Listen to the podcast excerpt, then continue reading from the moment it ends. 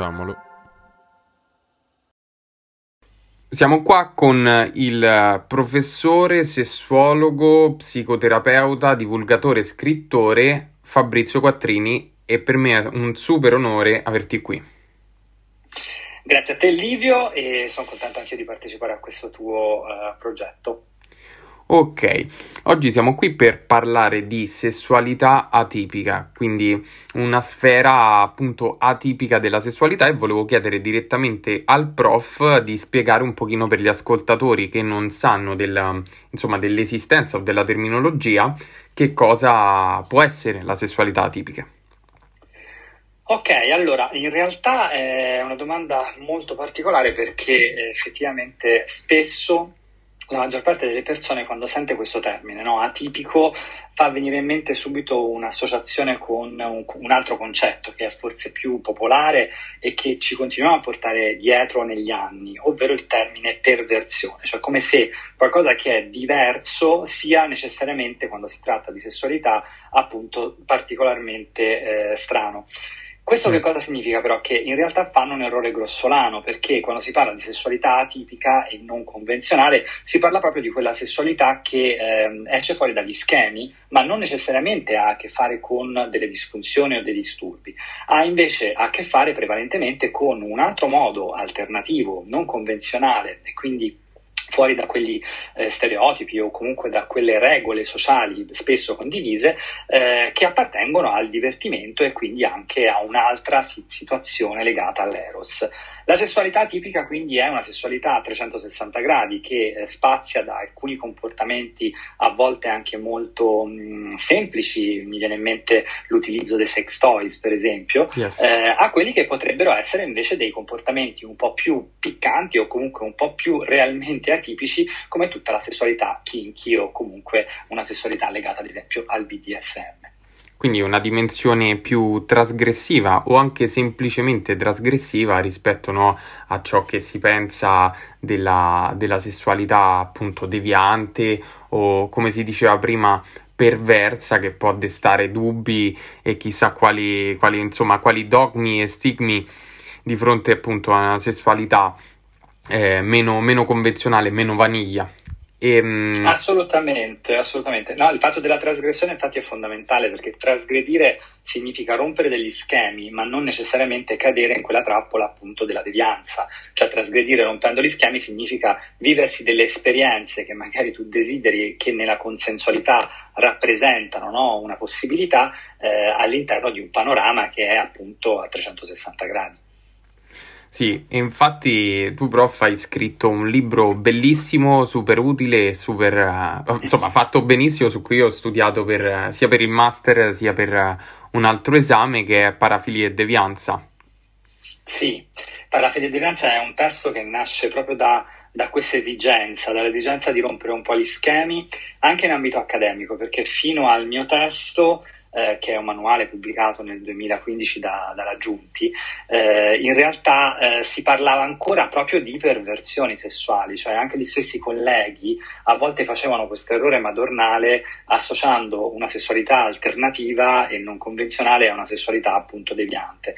Fare questo testo per me ha significato sdoganare un po' tutto quello che eh, forse non si riusciva ancora a comprendere, a capire al meglio, sotto un profilo che è quello naturalmente scientifico e facendo capire l'importanza del, del gioco, del divertimento e quindi di, di, come la sessualità può prendere altre strade ma non essere necessariamente deviante, eh, rappresentando tutto quello che poi è il piacere di una sessualità appunto positiva.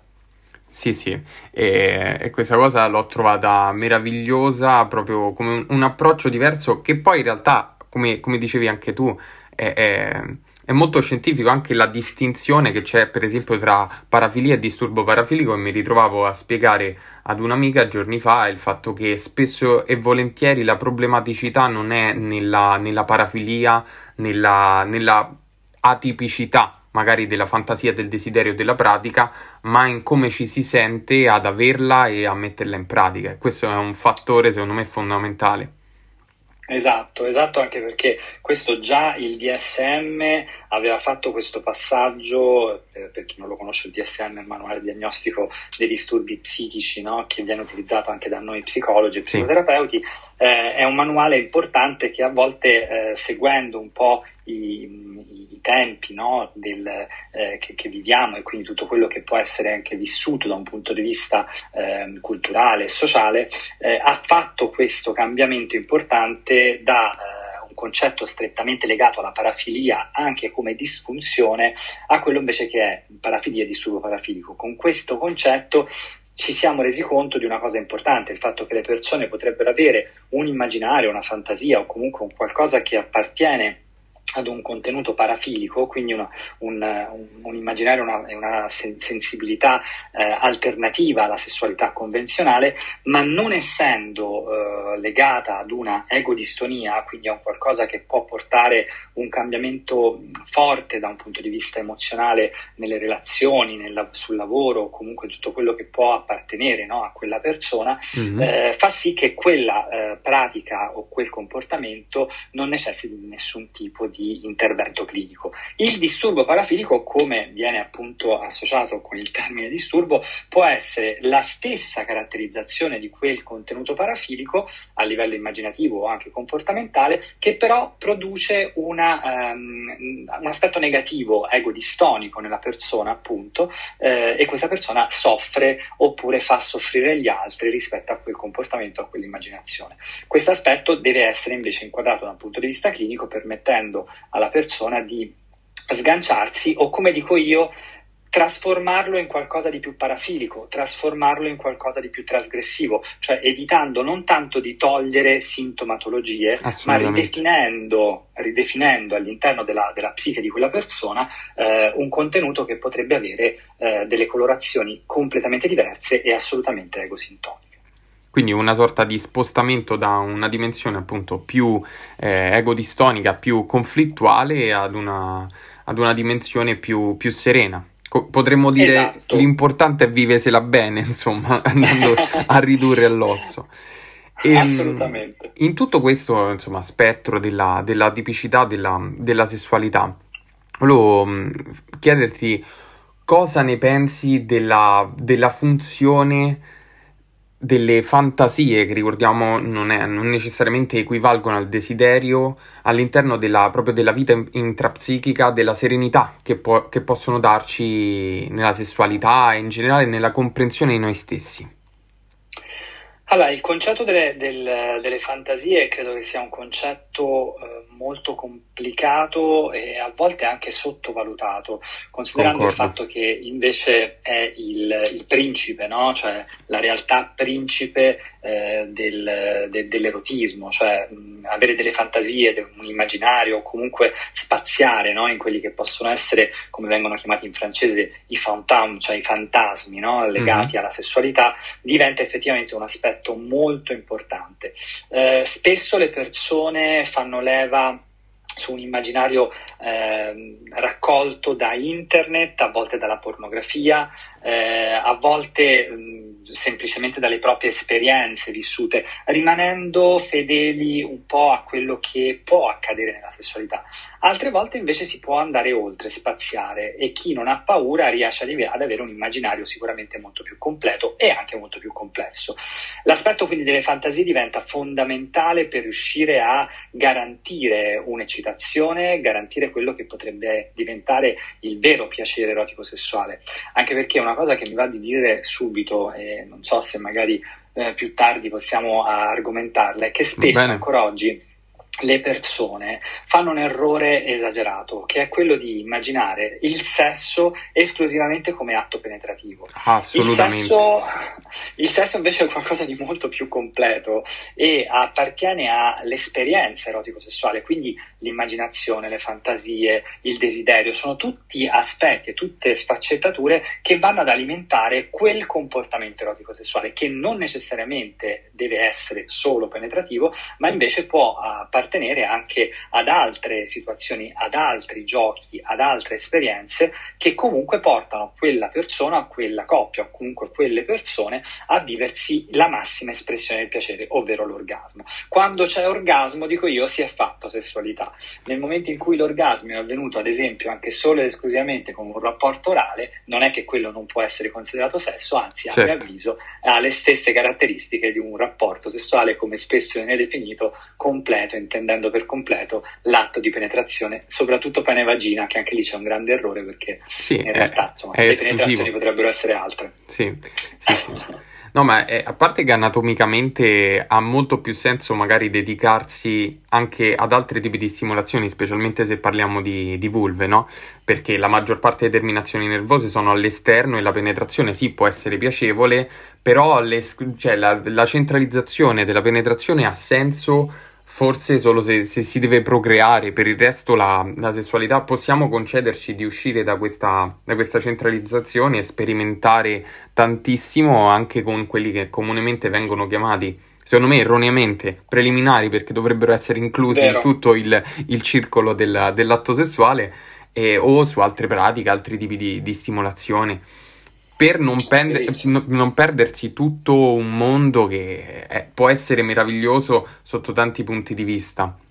E, e poi... Ma sai, Livio, una cosa che mi viene in mente a volte è che le persone è come se inquadrassero la sessualità mh, all'interno di un compartimento, a volte anche troppo, troppo chiuso, no? un compartimento stagno, che, eh, che, che, è un peccato perché eh, non solo ripetono in maniera meccanica no? certi comportamenti e quindi falliscono poi quelle che potrebbero diventare le fantasie, perché le fantasie potrebbero certo. non essere portate all'interno del rapporto e addirittura essere o rimosse o vissute in maniera diversa, quindi mi viene in mente poi i tradimenti, mi vengono in mente comunque situazioni che, che, che magari non riescono neanche loro stessi, maschi e femmine che siano, a, a, decifrare.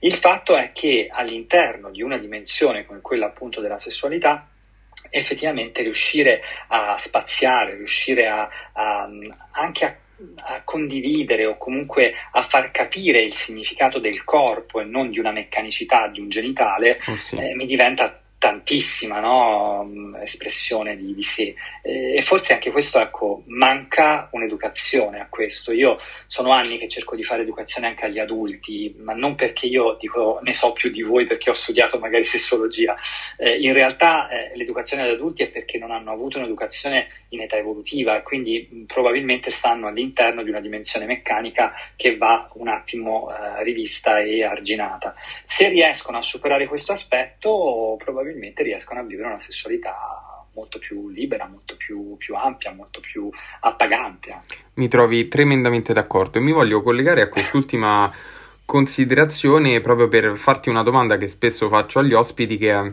a che punto siamo con la divulgazione, con il progresso, perché secondo me siamo ad un punto negli anni, negli anni 80 con l'avvento dell'HIV si è un po' fermata tutta la rivoluzione sessuale che c'era in atto perché poi si è creato un grandissimo stigma intorno alla sessualità intorno anche all'omosessualità. E la stiamo secondo me un pochino riprendendo ad oggi anche e soprattutto grazie ai social network e alla divulgazione che si sta cercando di fare. Secondo me siamo in un ottimo momento di, di progresso e dobbiamo, dobbiamo, assolutamente spingere. Ovviamente non, non, abbiamo finito la nostra lotta se così la vogliamo chiamare e volevo chiederti tu che ne pensi a riguardo.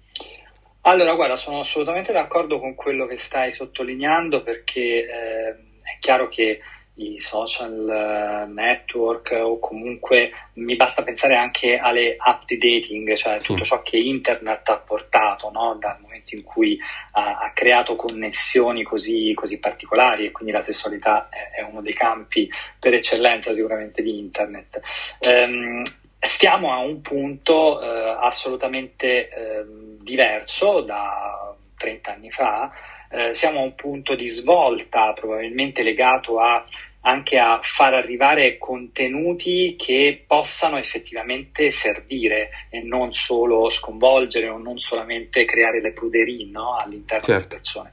Quello però che mi accorgo è che ancora oggi manca un elemento base che è quello di una rappresentazione a livello sociale e quindi a livello anche di stati, a livello anche politico, di un riconoscimento a quello che potrebbe essere eh, comunque questa nuova modalità o comunque anche la vecchia guardia no, della sessuologia, della sessualità in generale. Mm-hmm. Faccio un esempio, l'Italia è il fanalino di coda insieme a pochi altri paesi europei in, in, campo di educazione all'affettività e alla sessualità, ma non tanto perché non viene fatta, perché poi per fortuna noi ci inventiamo le cose sì. e riusciamo a farla, sia nelle scuole eh, che magari in ambito divulgativo come, come, fai tu, come faccio anch'io eh, su Instagram, no? comunque su vari canali social, però manca da un punto di vista di, di regolamentazione e questo a volte può far fare acqua, dico io, cioè nel senso che da un lato ci saranno persone e professionisti capaci di dare no, dei contributi importanti e di contro ci potrebbe essere tutto l'opposto che continua a portare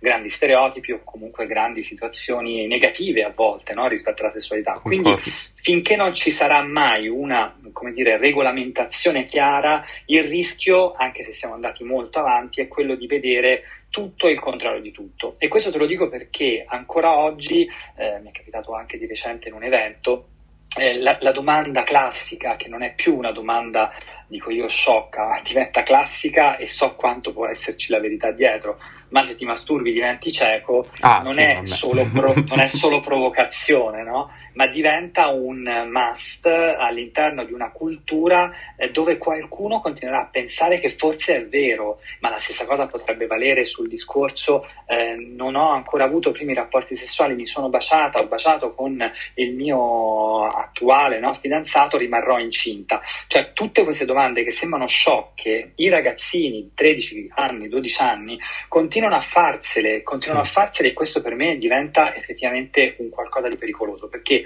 nonostante tutto quello che noi eh, stiamo facendo, nonostante tutto quello che è cambiato, è, è molto difficile far cambiare gli, gli stereotipi, è molto difficile cambiare tutto quello che post 68, perché il 68 aveva già creato situazioni secondo me importanti, sì. continua a essere florido e a essere confusivo. Quindi se ci riuscissero a dare una mano, in questo caso parlo proprio i politici, lo eh, Stato, eh, sarebbe il cioè caso. Comunque, sarebbe anche una cosa importante perché permetterebbe di indirizzare al meglio quella che è una cultura del cambiamento, una cultura del benessere, una cultura, come dico io, di una sessualità positiva.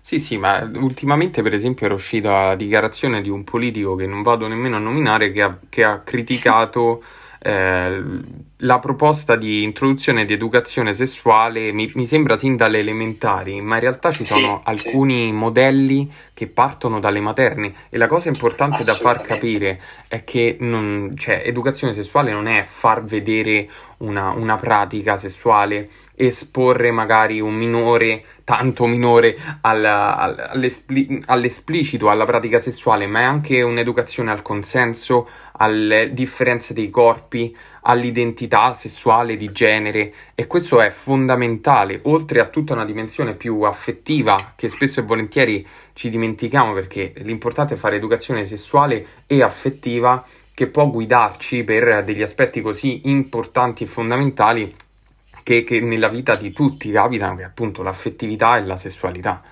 Quindi Sai questo... Livio, ti, ti, faccio un'osservazione perché que, quel politico, che poi è un politico anche molto conosciuto sì, e sì. tanti forse lo stanno riconoscendo mentre noi ne parliamo, eh, ha fatto questa osservazione su una base assolutamente diversa da quella che lui aveva immaginato, perché poi se uno si andava a leggere l'articolo su cui si basavano no, quei numeri no, e quelle situazioni, avevano tutto un altro sapore, tutta un'altra, un'altra, dimensione. Comunque, al di là di quello che viene anche mal interpretato rispetto anche a dei dati o comunque dei contenuti, quello che è più complesso è riconoscere che eh, la parola sesso di per sé fa ancora paura. E questo sì. è il dramma. Cioè, se io parlassi, come a volte magari mi viene da fare, di affettività nelle scuole materne, probabilmente non storcerebbero il naso, cioè certo. nel senso che eh, potrebbero subito pensare, vabbè, affetto, dai, amicizia, sentimenti, emozioni, eh, ho capito, però stiamo sempre dentro il discorso della sessualità. Non te lo dico perché so che ti fa paura, però quello è, perché è la costruzione di qualcosa che poi arriverà più avanti, no? in età evolutiva, soprattutto in fase puberale, permettendo nell'adolescente, nel giovane adulto, di riuscire a viversi poi la sessualità adulta. Fatto sta però che questi passaggi, se sono chiari per noi che siamo addetti ai lavori, per la maggior parte delle persone sono ancora molto sconosciuti e quindi quando tu utilizzi il termine sesso a qualunque livello e in qualunque situazione, le persone si spaventano a tal punto da dire no, metto un blocco. E ti dico una cosa, che la censura, scrissi un articolo per Frisson proprio su questo, sulla censura anche nei nostri fantastici so- social, sì. nasce ancora oggi da dei termini che eh, naturalmente non, non, avrebbero senso eh, se vengono poi spiegati. Faccio un esempio, se io promuovo un corso di sessologia dove c'è la parola sesso sì, su sì. Instagram, solitamente non me lo fanno promuovere perché quella parola viene bannata. Allora, se questo è regolare, mi fa capire, come al solito, che dietro a queste regole c'è sempre una paura di dover ehm, affrontare quel termine o quelle terminologie su qualcosa che ancora non è chiaro o non è così preciso come dovrebbe essere. Se ci fosse, ritorno alla regolamentazione di prima, una regolamentazione con tanto di esperti che ha argomentato per creare questa regolamentazione, probabilmente le cose potrebbero andare in una direzione diversa. Concordo assolutamente anche qui, ma sì, poi i social censurano anche il termine scientifico, il termine anatomico, tecnico. Esatto. Se uno parla di. Lo, sa- lo, sai che eh, Parafilia e Devianza a me lo avevano bloccato come libro nel, nello shop di Facebook. Ok. Okay. Che io scrissi e dissi: Ma uh, state scherzando? È un testo universitario, cioè sì, non è neanche infatti. divulgativo quello. Cioè, è un testo universitario, lo usano tutti, tutte le università d'Italia e voi non lo mettete nella vetrina dello shop di, di internet perché, perché quel parafilie vi ricorda una parola pericolosa che era quella appunto perversione. Lì c'era la perversione del, del, dell'algoritmo, comunque sì, di stava dietro l'algoritmo. So perversi loro. In quel caso, esatto. Ok, ok. Tornando un pochino mh, mm, a tutto, diciamo, prima abbiamo parlato di, di parafilie, no? E anche di magari di etichette che possono esserci per, per le varie parafilie e per un tentativo che si fa in continuazione intorno alla sessualità di collocare, contestualizzare, eh, dare un nome a tutti i possibili, che so, orientamenti, tutti i possibili, eh, mm. appunto, tutte le possibili caratteristiche che uno può avere nella sessualità, il che lo trovo assolutamente funzionale nel momento in cui c'è bisogno di orientarsi e di capire. Però in tutto questo non ci stiamo un pochino perdendo il meraviglioso... Mh, mm, la, mir- la, meravigliosa particolarità dell'individuo e quindi magari tutte le sfumature e quindi magari promuovere anche una sessualità e un, diciamo un, un'immagine, una narrativa della sessualità che sia tremendamente intima, personale e particolare. Allora, guarda, sì, son, sono d'accordo su questa osservazione e credo che sia anche un concetto sociologico complesso perché ehm, spesso noi siamo abituati a dire rompiamo gli stereotipi, no? E quindi mm-hmm. basta con le categorizzazioni. All'inizio addirittura qualche collega aveva criticato anche il mio testo perché comunque anche in quel testo c'è un categorizzare, no? Sì. Poi io ho cercato di far capire che non era un categorizzare per inquadrare e come dire, etichettare le persone quanto permettere alle persone di potersi ritrovare no? su degli, certo. degli, standard che non erano assolutamente negativi ma potevano anche essere riconosciuti come trasgressivi e propositivi. Il punto è un altro, che lo stereotipo è un collante societario e permette alle persone quindi di essere inserite in quel gruppo e lì si sentono forti e si possono sentire forti come il gruppo degli eterosessuali pensando che l'eterosessualità sia la normatività no? o la regolarità mm-hmm. del, dell'orientamento, tanto quanto il gruppo degli omosessuali che rivendicando il loro diritto ad essere appunto riconosciuti in qualità di persone, non in qualità di omosessuali, stanno dentro a quel eh, contenuto, contenitore appunto dell'omosessualità. Quindi sono d'accordo su quello che dicevi che probabilmente ancora servono le categorizzazioni, ma non tanto per dividere quanto per eh, unire sì. e uniformare eh, quello che poi è un'unicità degli individui. Per riuscire a passare totalmente in quell'essere umano a prescindere da categorizzazioni, a prescindere da etichette, a prescindere da eh, comportamenti più o meno normativi, bisogna fare un passaggio in più che vedo ancora lontano, soprattutto nella sessualità. E il passaggio è quello di riconoscere l'individuo per quello che è, a prescindere da quello che fa, a prescindere da quello che vuole essere, a prescindere da, da tutta una serie di regole che noi probabilmente continuamente continuiamo a sentirci addosso. Fare questo passaggio, ti faccio un esempio, è stato sì. utile ehm, il discorso di invitare Drusilla Foer uh, al Festival di Sanremo? Assolutamente sì, perché ha sdoganato no? un aspetto, creando anche un polverone e tutto, però ha sdoganato un aspetto importante e nel suo monologo, quando lei parla in quel momento di unicità degli individui, è proprio quello il concetto. Sì. Il punto è che a volte ehm, le stesse istituzioni scolastiche, soprattutto quelle primarie, no? cioè, non sono preparate, non sono pronte ad entrare in questa direzione e quindi continuiamo a, ad etichettare o a essere inseriti dentro a quelle che sono poi eh, le etichette o comunque gli stereotipi. Rompere lo stereotipo, dico, è una delle cose più complesse, soprattutto quella, lo stereotipo della sessualità, e ricordiamoci sempre che rompere uno stereotipo significa formarne altri, proprio perché la società ne ha bisogno per diventare sempre più collettività e sempre più ehm, gruppo, no? massa. Se poi si pensa agli individui, ecco lì c'è l'unicità, magari tutte le persone si riconoscessero in quell'unicità e, e riconoscendola rispettassero no? quell'essere unico, eh, però lo vedo ancora veramente un po' lontano. M- me lo auguro perché noi stiamo sì, tentando di andare in questa direzione, però effettivamente è ancora molto lontano da un punto di vista proprio della società e anche dal punto di vista antropo-sociologico. Sì, sì, è importante, diciamo, è, anche un pochino la, fin- la finalità delle, delle, proposte intersezionaliste, no? Cioè dovrebbe esserlo quantomeno che c'è appunto questa grandissima categorizzazione intersezione, ma poi l'intersezione finale eh, di, di, tutte le caratteristiche che sono, sono impossibili da, da, incasellare tutte è proprio l'individualità e questo è un concetto bellissimo. Viene, ad esempio, giorni fa parlavo con, con un conoscente e mi diceva ma io riesco ad andare a letto con le persone solo quando c'è un sentimento, ma che sono demisessuale. Io gli ho detto. Mm è importante, a parte che il concetto della, demi, della, demisessualità è molto particolare, ma poi è importante capire che ciò che ci attiva e ciò che ci consente di eh, sentirci liberi di andare a letto con una persona è una cosa tremendamente mh, mm, personale ed è giusto dare ascolto a meno che non ci sia la necessità di volersi magari sbloccare, che so, una persona che ha la necessità appunto di provare un sentimento per andare con una persona o di essere connessi intellettualmente, si potrebbe pensare vagamente alla demisessualità o alla sapiosessualità eh, a, c- semplicemente vai a letto con chi te pare e se c'è bisogno di fare sesso occasionale prova a sperimentare e a metterti in gioco. Ed è giusto che, che ci sia che, che, si cerchi ciò che ci attiva e per seguire quella strada senza sentirsi magari sbagliati, insoliti. Se non vai ad andare con una persona perché non sa coniugare i verbi, ci sta, vai con un'altra che sa parlare bene italiano, insomma. Assolutamente.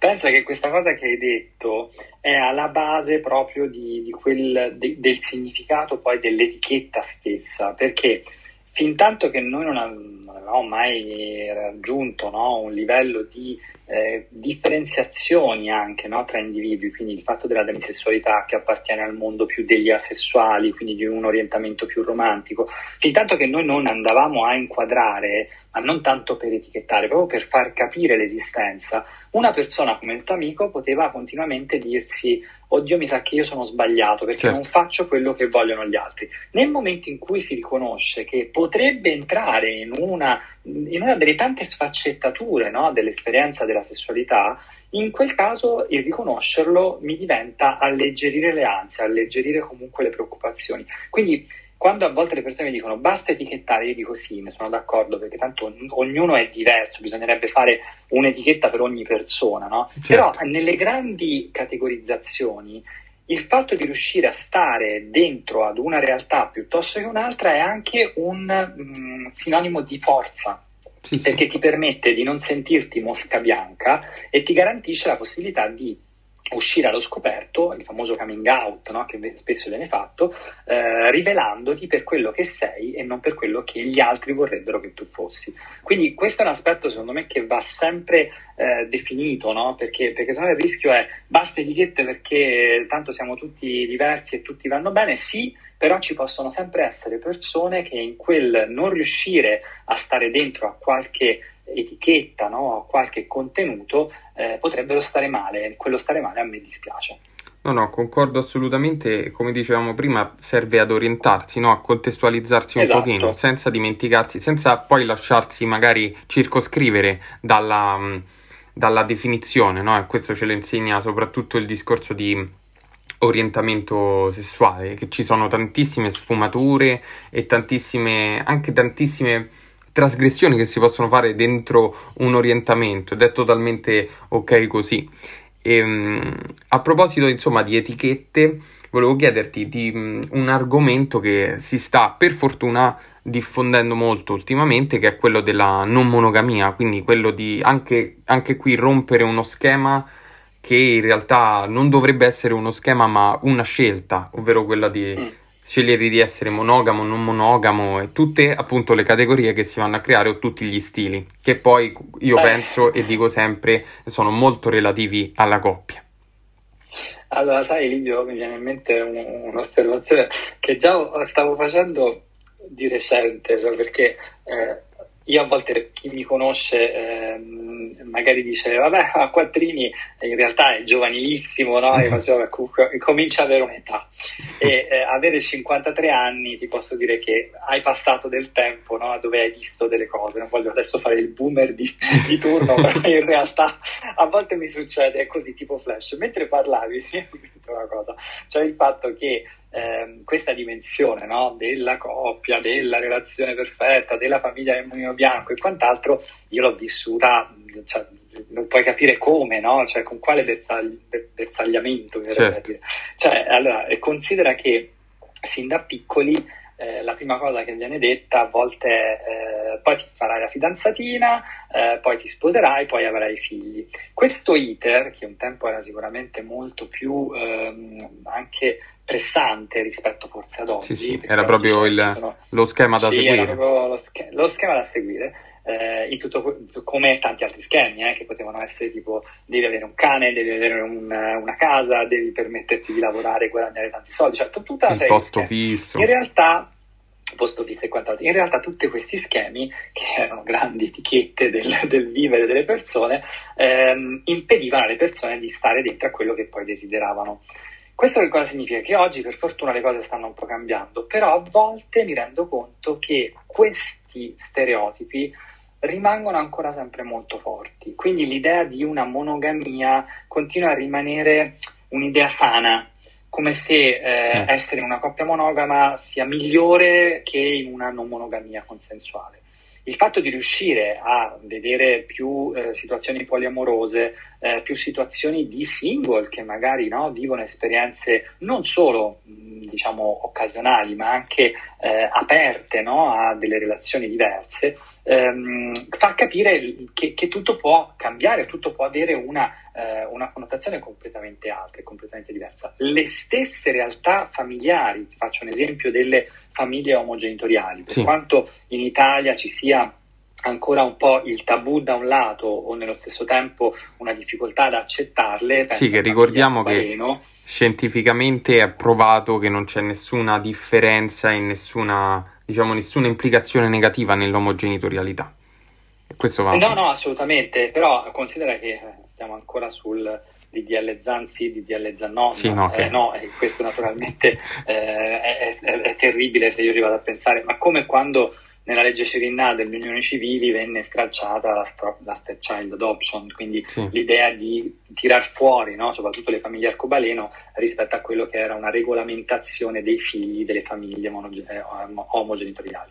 In realtà, però, ecco, questo aspetto è un aspetto che se ne sta sempre più parlando, eh, entra sempre di più all'interno delle comunità, entra sempre di più all'interno delle istituzioni e quindi in maniera diversa da quello che uno immagina, piano piano sta facendo sempre più breccia e sempre più normalità. Allora, uso questo termine perché questo è il termine poi chiave, no? Cioè normale, perverso, normale, atipico e quant'altro. Noi abbiamo bisogno di normalità probabilmente ed ecco che dietro a quella normalità eh, continua a essere forte l'idea che la monogamia è la cosa più importante del- dell'esperienza di vita. Io sono convinto che la vera normalità è sentirsi liberi di essere se stessi. Concordo. E questo che è una delle cose più complesse perché eh, sgancia qualunque tipo di etichetta normale, eh, potrebbe però permettere alle persone di riuscire a stare dentro le relazioni, che poi queste sono monogamiche, queste sono individuali e, mm, e, e che non, non, te ne frega neanche della sessualità e va bene così, eh, che possano essere poli, che possono essere trasgressive, che possono essere omosessuali, bisessuali, transgender, quello che uno vuole, sono tutte possibili relazioni e tutte le possibili relazioni nella consensualità delle persone sono sicuramente un grande rispetto e una grande possibilità che ci, che ci dobbiamo dare come persone persone, come individui. Niente da aggiungere, assolutamente niente da aggiungere. Sì, poi sicuramente la, la tradizione, no? quella monogama, tutto il pattern nasci, cresci, studi, posto fisso, figli, matrimonio, mm-hmm. eccetera, eccetera. La, la, la, tradizione aiuta a dare certezza ad una società, uno schema che può essere più o meno funzionale, però ne va della libertà dell'individuo e nella libertà della sua, della sua espressione. Quindi è importante capire che cioè, è, è, una scelta quella della, dello stile relazionale da adottare, no? Questo è importantissimo e soprattutto le persone che dicono no, per me la coppia è eh, quella coppia lì, sì, per te è la tua scelta, però gli altri possono scegliere anche altre cose ed è giusto rispettare. Assolutamente, A- anche perché se poi vai, lo vai a vedere, quelli che scelgono altre cose difficilmente si mettono a dire tu fai una cosa che è sbagliata, cioè nel senso se, se, io vivo in una realtà magari eh, omoerotica e mm-hmm. incontro una realtà è, è eterosessuale o bisessuale, cioè non è che io vado a dire che la mia è giusta la vostra è sbagliata. Sì, sì. Il contrario invece è fa- facilissimo incontrarlo, cioè il fatto che una realtà eh, che è tipicamente eterosessuale versus quella lesbica o quella appunto gay, eh, solitamente c'è io sono normale e tu no, ancora oggi. E questo secondo me è l'errore più grande, proprio perché eh, non esiste questo concetto, quanto, come dicevo prima, esiste un concetto di libertà che, che significa anche rispetto no? dell'individuo e degli individui, che va ben oltre. L'importante è che non ci sia ehm, violenza, non ci sia eh, rabbia, non ci sia ehm, anche prevaricazione o comunque Concordo. qualcosa che poi va a ledere no? l'altra persona. Uh-huh eh, e, e, tutto poi va, va, va benissimo, non c'è nessuna, nessuna, cosa che non funziona. Eh, solo che mi rendo conto che è più comodo probabilmente definirsi sì, no? e rappresentarsi, stare in quello stereotipo, però poi come sappiamo tutti che poi succede più di quello che uno immagina, eh, magari che ne so, la persona eh, eterosessuale, apparentemente eterosessuale, convinta di questa eterosessualità, macio, eh, virile, poi parlo del maschile perché è qualcosa che sì, ultimamente sì. sto eh, studiando proprio perché dovrei far usci- uscire un test proprio sulla maschilità tossica ah. a breve, quindi è una cosa che mi interessa. In anteprima ti ho spoilerato una cosa. In realtà ehm, quella persona poi è la prima persona uh, di nascosto ad andare a trans, mi viene in mente, sì, comunque sì, ad sì. avere un'esperienza omoerotica, ma non lo deve sapere nessuno. E questo per me è ancora più eh, grave perché mi fa pensare la, la pesantezza no? che ci può essere dietro a quella scelta, che in apparenza deve essere normativa, normale, e sotto sotto può essere invece trasgressiva, che non è però la trasgressione di cui noi parlavamo, perché lì c'è un'egodistonia, se uno certo, vederlo, certo. e quindi una trasgressione definita a quel punto assolutamente disfunzionale. Concordo ed è importante tutto questo a proposito di opinioni, pareri, stereotipi, ogni tanto ricordarci un attimino di andare a verificare ciò che pensiamo dal punto di vista scientifico, perché questa è una cosa che soprattutto nella cultura italiana manca un pochino, no? quello di esprimere un'opinione, ma banalmente sulla normalità o sulla devianza di un qualcosa, su qualcosa che ci sembra malato, ci sembra strano, informiamoci un attimo, basta una ricerchina su un portale scientifico per schiarirci un po' l'idea e poi magari esprimere la nostra opinione, perché questo è una cosa che vedo mancare spessissimo, soprattutto quando si tratta di queste, di queste tematiche. Vero, vero, vero, concordo. Infine, mm, insomma, visto l'onore della, della, tua presenza qui, mi piacerebbe chiederti di lanciare un messaggio a tuo piacere per gli ascoltatori. Allora, credo di averli lanciati più sì, sì, 55 messaggi. Potrei, potrei, ripetermi. No, allora, un messaggio che, che mi va che arrivi sicuramente come messaggio unico è quello appunto davvero della libertà di essere, cioè l'importanza di riconoscersi e essere liberi di essere se stessi. Perché? Perché comunque è un concetto a volte molto semplice ma allo stesso tempo anche complicato, in quanto mm. Significa mettersi in gioco, significa non aver paura dei giudizi, significa eh, garantire eh, un, un, cambiamento eh, e quindi anche una trasformazione che non è solo per noi ma è anche per gli altri. Eh, se le persone riuscissero a, ad inquadrare no, questa libertà di essere nel rispetto di se stessi e degli altri, a mio avviso abbiamo iniziato un processo di vero cambiamento. Concordo. Perché se si va a vedere quello che è successo alla fine degli anni 60 e quindi con l'inizio degli anni 70, visto che poi io rivelo la mia età, l'ho già detta prima, nasco nel 69, quindi in realtà sono in piena rivoluzione eh, sessuale, in quel periodo c'era la rivoluzione e rivoluzione significa tante, cioè non significa solo libertà di esprimersi o libertà di essere, significa anche scontro, significa anche rabbia, significa anche ehm, qualcosa che deve in qualche modo eh, ostacolare no, delle, eh, delle, resistenze che ci possono essere no, dall'altra parte. Oggi questa libertà di essere la voglio vedere meno rivoluzionaria. Concordo e, da morire e, proprio. E, cioè intesa in termini appunto negativi no? come rivoluzione, ma altrettanto eh, provocatoria eh, in modo tale da permettere alle persone di finalmente essere, finalmente esistere. Allora ben venga la persona transgender che eh, non si deve vergognare di quello che è. Eh, ben venga la persona crossdresser che non se ne deve sbattere del, del, vestito che non fa il monaco. Ben venga Quattrini che a volte va da pazienti con pantaloni corti perché fa 50 gradi e non mi sembra il caso di mettere i pantaloni lunghi. Cioè, nel senso io poi mi metto sempre molto in gioco. Ben venga tutto, l'importante è che questo venga fatto con rispetto e con grande eh, come dire, empatia nei confronti del, dell'altra persona e quindi dell'essere umano. Se si riesce a stare in questa libertà, credo di aver lanciato un messaggio importante. Concordo assolutamente, è importantissimo in questo momento ritrovare quel tendere la mano alle persone, quel mh, mm, appunto mettersi in gioco perché viviamo di contrasti no? e di anche un pochino di polarizzazione da entrambe le parti. Invece, secondo me è bene anche cercare empatia, dire Uè, fratello mio, tu hai questo stereotipo, ma ti dimostro che non è così. Ascoltami, ascolta ciò che vivo e forse è il caso di rivalutare un pochino il pensiero che hai su questa cosa perché magari è proprio a positivo, quindi non scientifico, è ghettizzante, esatto. è, è, un qualcosa di, di, di, dannoso e negativo. Quindi è importante sì, cercare... Giudicante, sì, sì, diventa giudicante in quel caso di abbracciarci un po' di più e di cercare di sì. tenderci la mano. Questo, questo è, è, poco ma sicuro. Va bene Fabrizio, io ti ringrazio infinitamente per essere stato ospite qui a Facciamolo e ti auguro buona scrittura di questo, di questo libro che ci hai, ci hai spoilerato e un buon proseguimento. Grazie a te Livio, è stato un piacere. Buona Ciao.